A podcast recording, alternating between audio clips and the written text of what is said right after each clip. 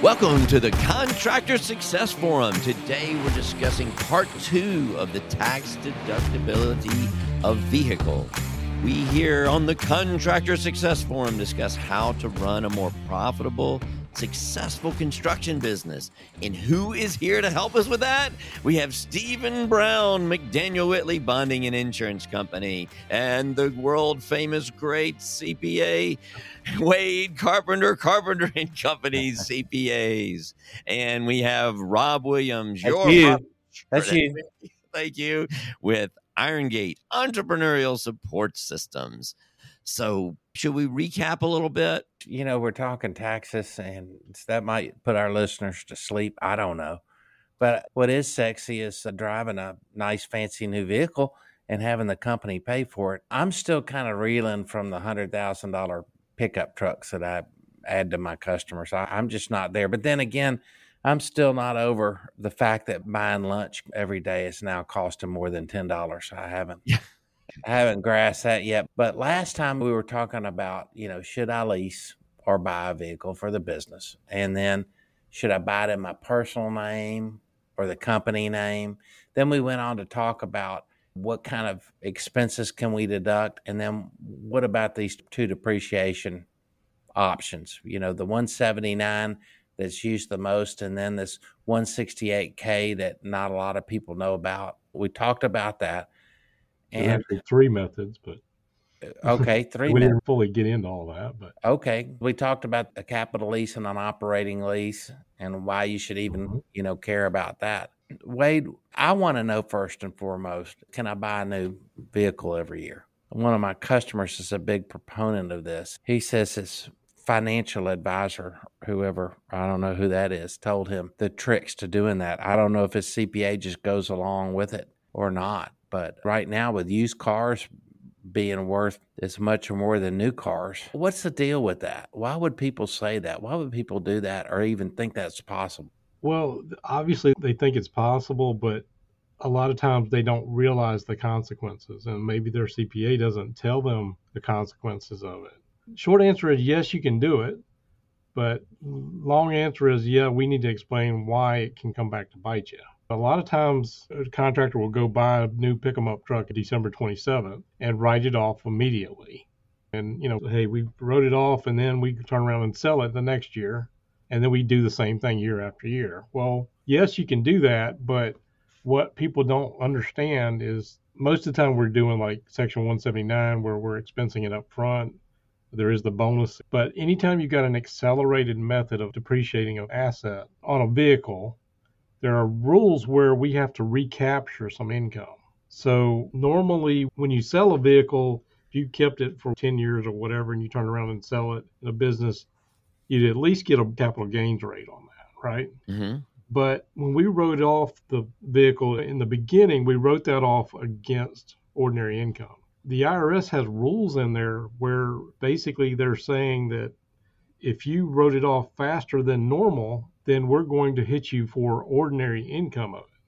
When you sell the vehicle Yeah, if you sell it within a certain or trade it in or something. Does trade in count as selling it too? Yes, and that's probably another thing we should talk about because some tax rules have changed on that. We can come back to that. What if you leased it every year? Well, then you wouldn't be writing it off. Well, Oh, that's Or right. actually, it could be a capital lease. You know, I don't know. Yeah, yeah, depending on if it's capital lease, what we talked about last time, it Hmm. come back to bite you. Let me kind of explain how that happens. Okay, All right. this is just a generalization, but any vehicle is usually in a five-year class, so it's supposed to last five years. I know a lot of contractors that wear the tires off a vehicle in a year. You know, right. use it up. I know they can do that easily, but according to the IRS, these are five year vehicles.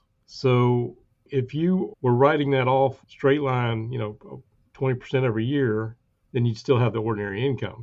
When we accelerate it, where we're writing 100% off in the first year, well, say we sell it in the third year, we're going to recapture essentially 20% every year that we're doing it under five years of owning it. Does that make sense? Yeah. So if we sold it in year three, the difference between 100% versus 20% first year, 20% second year, essentially 60% of it is going to be recaptured as ordinary income. And yes, people see the side of, hey, we could write another one off, but they also don't see the part where they're adding this part back. I have a couple of groups of lawyers, but contractors do this all the time, and they they think they're getting away with something, but in reality, they're not. I thought about this when Stephen was talking a second ago. CPAs that keep their clients often tell them what they want to hear. They may not lie to them, but they may just point out the parts that we wanted to hear. I think I've had a lot of CPAs that told me what I wanted to hear. So I was happy with them because I would go to the conversation wanting to know how I'm going to write that vehicle off and how I'm going to get a new one every year. Yeah, so you would phrase that to your CPA by saying, I want to buy a new vehicle every year. You don't have any problems with that, do you? Yeah. And of course they don't. It's your money. Yeah. It's your money. They they just want to do it and then they don't necessarily give the advice that I'd say my CPAs had that because I was guilty of that. I did not want to hear the real answer. I wanted to hear the answer that I wanted to hear. Yeah, but, but we here the contractor success forum are going to tell you like it is. We're going to tell you like it is. Well, you just hope we know to ask the right questions, Wade. In your own defense, I can say this from your perspective that our listeners need to understand is that the worst thing that you do each year is have to inform a client of their taxes and they're not prepared for it or it's more than anyone anticipated you just rather be up front and say this is going to happen. It, it, doesn't go away. And making a customer happy just doesn't cut it. You might just be busy and not have time to mess with it because you know they don't really want to know the answer. Mm-hmm. But how do you feel about that comment? Well, I mean, absolutely. And, you know, to Rob's point, too, a lot of CPAs think that, well, that honestly, the expectation of a lot of contractors or any business owners, how can you save me money? And expensing election, that's the easy one to lob up there. And I'm not saying you shouldn't do it, but you need to understand how that can come back to bite you. And a lot of people, even when they do it every year, they don't realize it's hitting them. Beside that particular client of mine that wants a new hundred thousand plus dollar pickup truck each year, you know, that may be his particular whim. It's his company, you know, more power to you. But I think a good majority of my clients just want to get the best quality vehicle they can and run it dependably as hard as they can. There's just no doubt that a pickup truck is 98% of my contractors' fleet of vehicles. There's some private passenger vehicles on the insurance schedule that might belong to some office employees or spouse maybe some family members that work part time for the uh, construction company. But nevertheless, the pickup truck is the tool. First of all, you may have to haul stuff, you may have to pull stuff, but whatever you're doing, you're traveling back and forth. And almost like a cop car, engines running all the time with the air conditioning on, and somebody's working in that truck. Now you get to a site, then you got a job trailer, you got your air conditioning there, you pull up your truck, you get out. But you know, when you're a contractor and you're doing different jobs in different locations, you're just doing a lot of traveling. So, what's the deal about this mileage? If I put an insane amount of miles on a vehicle, what should I do? I deduct the expenses for the upkeep of that vehicle plus the mileage, or how does that work? There are limits on that too that people need to know. But before I move on to that, can I just address a couple more things? We're not saying you shouldn't go get that pickup truck because it is a tool for a contractor. But the other point I think Rob would agree is that we're about making sure that contractors have profit. Do you really need that new truck every year? Well, maybe you do, but maybe you could afford something less than that $100,000 vehicle. And mm-hmm. I, I, think I told Stephen a story of I had a contractor just buy a hundred and fifty thousand dollar Escalade, and I had no idea an Escalade went up that high. But okay, yeah. so point number two is the fact that we recently did an episode on recession and you know whether we're possibly running into that. And when we saw things stop 10 years ago, I mean, for some contractors, they came to an abrupt stop. They played the deferral games with the income. They got all this dumped in. They don't have the expenses. They're not buying another pickup truck behind mm-hmm. it. When party's winding down, it, it, killed some people. and say what it is that killed them. I don't think the people will understand here. It was the tax bill they got when they did not have a good year because they had to pay the taxes right the following year for earnings they had really earned earlier, but they were deducting all those things, and then it came back and when things went down, they don't have the income anymore. It actually happened to us too. You know, then boom, you get this huge tax bill, and you're like, what? Hold on, I didn't make any money this year. well, because we kept deferring all those taxes. Deferring doesn't mean you don't have to pay it. It means you got to pay well, it later.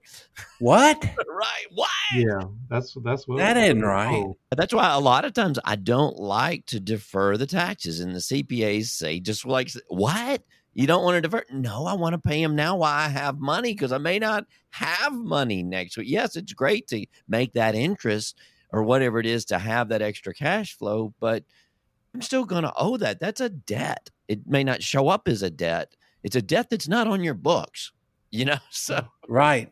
You got to pay those taxes to do business in America. Yeah. Seriously, you got to pay those taxes if you want to do business in America. And mm when you were talking about the deferral, Rob, I just, I had to put my head down because just, you know, now's the time, June. If I'm getting December 31st year ends, there's a hot mess involved with that. And certain clients just cannot, will not see the fact that they cannot yeah. defer taxes forever. Yeah. I actually have a story here about Cadillac. My controller came from, he had worked for this big old money Delta farmer that just had more mm. money than he could even count. So he owned, you know, I don't know how many tens of thousands of acres down there, but he rode his whole Cadillac. He bought a Cadillac. This is a Cadillac car every year. And he wrote the whole thing off every year and he had it. So the IRS came and audited him they came down there and they said, you know, sir, get in the car with me. And so they got in the Cadillac. He took off across the farmland over the thing, wore it out, got back.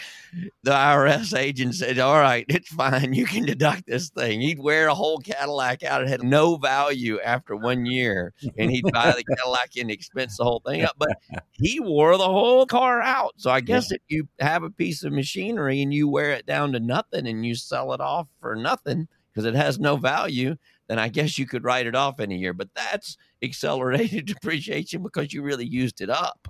That's a happy ending for a new Cadillac. but 60 to 80,000 miles, you know, that's the kind of numbers a year we're talking about on a lot of these folks. You're driving that vehicle from the job site to get back home at night, or you're staying in a hotel nearby. And nobody wants to do that unless you're just a single male that couldn't care less. But that's my questions that I have for you, Wade. I still really don't understand what's deductible and not deductible. And also, what's this tax basis that you owe? I understand you kind of explained about five year usage and maybe a number of years left, but uh, how do you prove the IRS that your five year use of a vehicle was really less than that, like Rob's story? Well, in that case, they probably still did have some recapture on it, but yeah, you know, very little. There's several ways we could go. The IRS could say, well, if you're selling this to your wife after a year, then you're probably doing something you shouldn't do. But to go back to Rob's point about the deferral games, I don't have a problem with deferral games. Uh, that's very common in construction, and if you do it correctly, there is a way to legally defer taxes. What I'm talking about, and I think Rob's point of these things is are you buying a new truck every year so you don't pay taxes? And you make sure that you're never going to have profit. And a lot of contractors dig themselves deep in a hole with uh, debt that they don't realize that you've got to have cash profit to pay these things off. So I guess that was one point there. Yeah, that's a really great point. People say they don't want to pay taxes. They're so excited. Well, maybe you never made any money and you've just got this mountain building up that at some point is going to crash. Well, that's why we talk about the beauty of profit first, and I won't go into that. But there is one other thing that you brought up before that I really wanted to point out. A few years ago, I don't know, five years ago, something, they changed the rules on when you bought a fifty thousand dollar truck if you can get one nowadays, and you expense the whole thing, and then you're upside down. Maybe you still got a payment on it, well, you turn around and trade it in, and you may be upside down. The rules used to be where we could kind of do like a 1031 exchange, like with real estate, where we rolled the gain into the new asset and we kind of playing deferral games there. A few years ago, they changed that rule to where we're not rolling that in. If you sell it or you trade it in, you got a gain because you're upside down and you didn't pay all the note you got to take that as a gain on your taxes as well. So that's mm. another reason they can come back and bite you if you don't understand what you're doing with it. Yeah, and I don't think we've ever had a time where used vehicles were worth more than they are right now. Just right now. That could change yeah. next year. That could change next month. I don't know. Yeah, so the consequences, the recapture is going to be really high. Isn't that yep. kind of what that means? Mm-hmm. Yeah. I got a client that's selling a, another 4Runner right now that is three years old, and she's selling it for more than what she bought it for. Yeah, and I mean, they wrote it all off up front. Yeah, and so that's going to be fifty-two thousand dollars worth of gain they got to pay taxes on. Well, maybe that'll be enough and what extra money she got for the truck to pay those taxes, hopefully. yeah, I didn't realize that you can't roll it over. I hadn't really even thought about it, tell you the truth. But we're just so used to property. I think a lot of the people in, in the construction business are like that, and you can roll those, especially your home. you know, you, yeah. you can roll that over. And so I guess people think that applies to everything. And it used to apply to vehicles as well but okay. it doesn't anymore. Well, what about these credits for electric vehicles? Are they still good enough to make it worthwhile? Well, most of the credits for electric vehicles are gone, quite frankly. Oh. They allocated X amount of money for these electric vehicles where we would get rebates and stuff like that or credits basically on our taxes. And essentially, 98% of all these, the manufacturers have already used up those things. But there's supposedly one of those Rivian plants that I know mm-hmm. they're building. If you've heard of those, yeah. they're building trucks. So I don't know if oh, they're sure. going to have some, but Ford's got their new. Uh, they all do now. Yeah, and, Ford's but, coming in right outside of Memphis here. So that's right.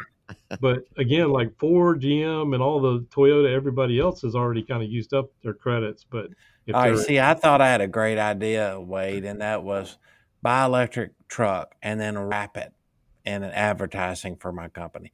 Which, as your insurance agent, I would say, please don't do that.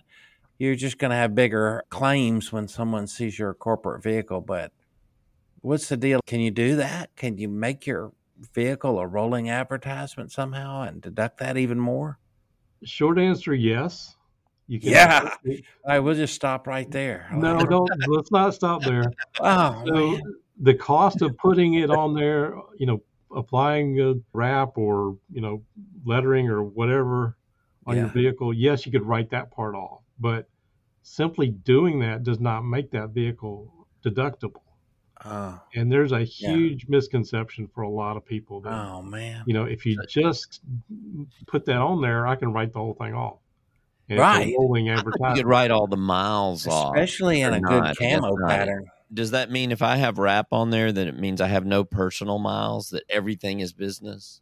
The same rules apply deducting the vehicle as they do for any other vehicle. That might help your argument with that IRS agent riding through the field and you know in your Cadillac, is whether it's business or personal use. But essentially, the test comes down to: Are you driving at X amount of miles per year for business versus personal? And I think we briefly addressed that. If you're using it personally, you should be charged back something. If you got it in your personal name, you should be able to recapture, depending on how you started, say the first year. If you started depreciating it and you used an accelerated method, then you can't go back. again.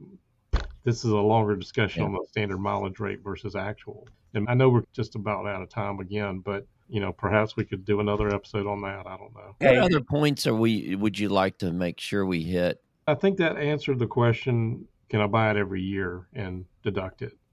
Short answer again: Yes, you can, but you need to understand the consequences. Can you trade it in after or whatever? Yes, you can, but there's consequences that you may not realize. Mm-hmm. So the whole goal of doing these podcasts, number one, is so that hopefully you get some good information. We didn't really do it like we did last time, but we need to put a disclaimer here. Again, if I'm not your CPA, you need to go talk to your own CPA, your own tax advisor about these because number one, the tax laws change. Your situation may not be something that I'm describing. So don't use any of the things we're talking about here. Use it as a general guide to go ask some questions. And okay. I would also caution you don't go Googling the answer because that can also get you in trouble. Good advice. Do not Google these answers. Gotcha. Gotcha. And you know, this deferment and paying tax business, it's just got me bummed out. I like the shiny new car and the new car smell every year, but I can't afford that anyway. That's just a fantasy of mine. But you know, think about using your vehicle. You're in your vehicle, you live in your vehicle. Of course, you should spend a little more money to make sure it's comfortable inside, but who are you really out there to impress by getting a super expensive vehicle? Well, I would say when you pull up to the owner, they would say there's someone overcharging me. And then when you pull up to a job site, there would be your labor. They're You're not, paying, paying me enough because you, you're riding around this hundred thousand dollar vehicle.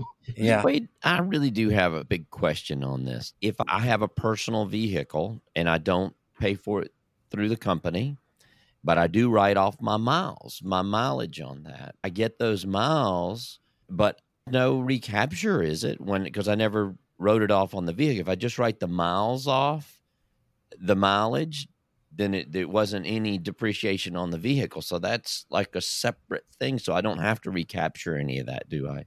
Or is there some complication on that? Again, there, there's a complicated answer on that. Technically, no, but there is a component of the standard mileage rate that is allocated to depreciation. And I don't want to get deep into that right now. It used to be like 17 cents a mile or something like that.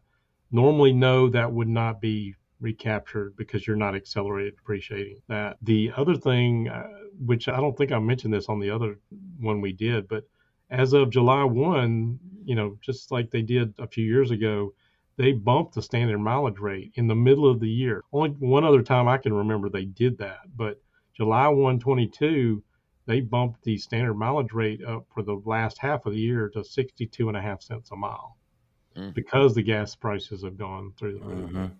I'm sure we could probably spend an episode talking about that too. But okay.